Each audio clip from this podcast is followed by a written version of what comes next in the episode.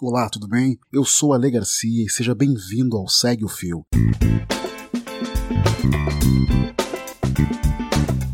Esse é o programa do Midcast onde são materializadas em podcast as populares threads do Twitter, em episódios de até 8 minutos. Se você não sabe do que eu tô falando, thread é uma sequência de vários tweets abordando um tema específico, onde apenas 280 caracteres não seriam suficientes. Nesse formato sempre haverá uma pessoa narrando, pode ser algum convidado, algum integrante do Midcast ou a própria pessoa criadora do fio. Vale lembrar que o conteúdo a ser reproduzido aqui possui a autorização prévia do autor ou autora. Hoje iremos conferir a thread do Caio Gomes, o arroba Caio C. Gomes. Ela foi publicada no dia 14 de junho de 2020 e fala sobre um protesto que marcou a história das Olimpíadas. Vem comigo e segue o filme.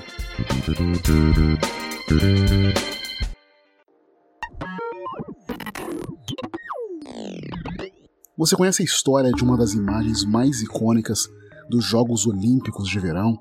Ela ocorreu na edição de 1968 no México, enquanto nos Estados Unidos estavam fortes os movimentos pelos direitos civis.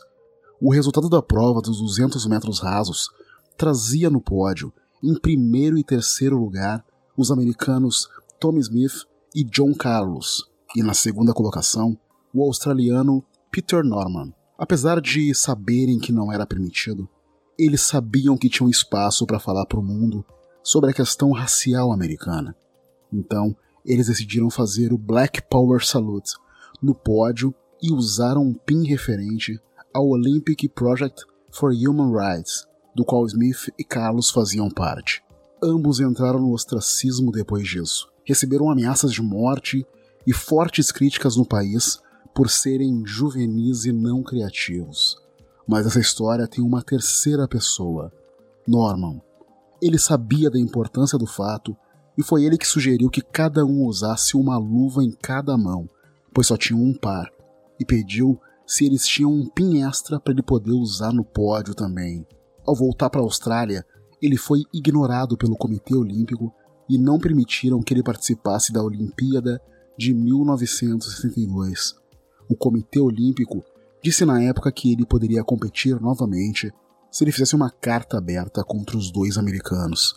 Ele se recusou até o fim da vida.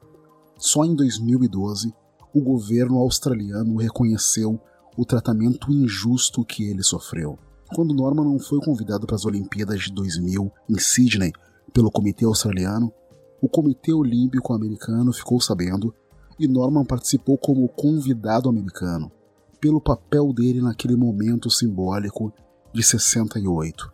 O recorde australiano dos 200 metros rasos ainda é de Peter Norman.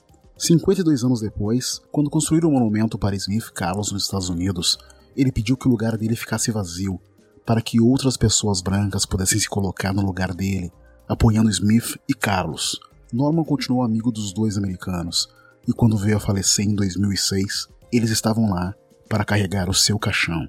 A história dele começou a ser lembrada depois do pedido de desculpa em 2012. Agora ergueram uma estátua em homenagem a Peter Norman em Melbourne. Aos amigos brancos, isso que é ser um colaborador.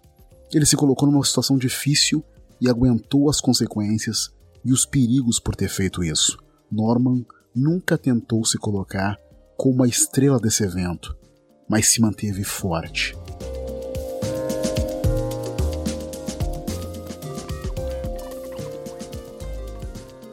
Lembrando que o link para essa thread está na descrição do episódio. Nela você também encontra as fotos que ilustram alguns dos momentos descritos aqui. E se você quiser me seguir no Twitter e no Instagram, o meu perfil é alegarcia.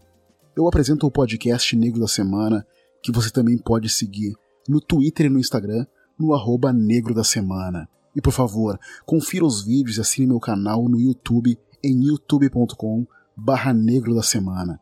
Meu negócio é cultura negra e é disso que eu falo em todas as redes. E se você tem alguma sugestão de conteúdo para esse formato, é só marcar no Twitter o perfil do Midcast, o arroba podcastmid. Valeu e até a próxima.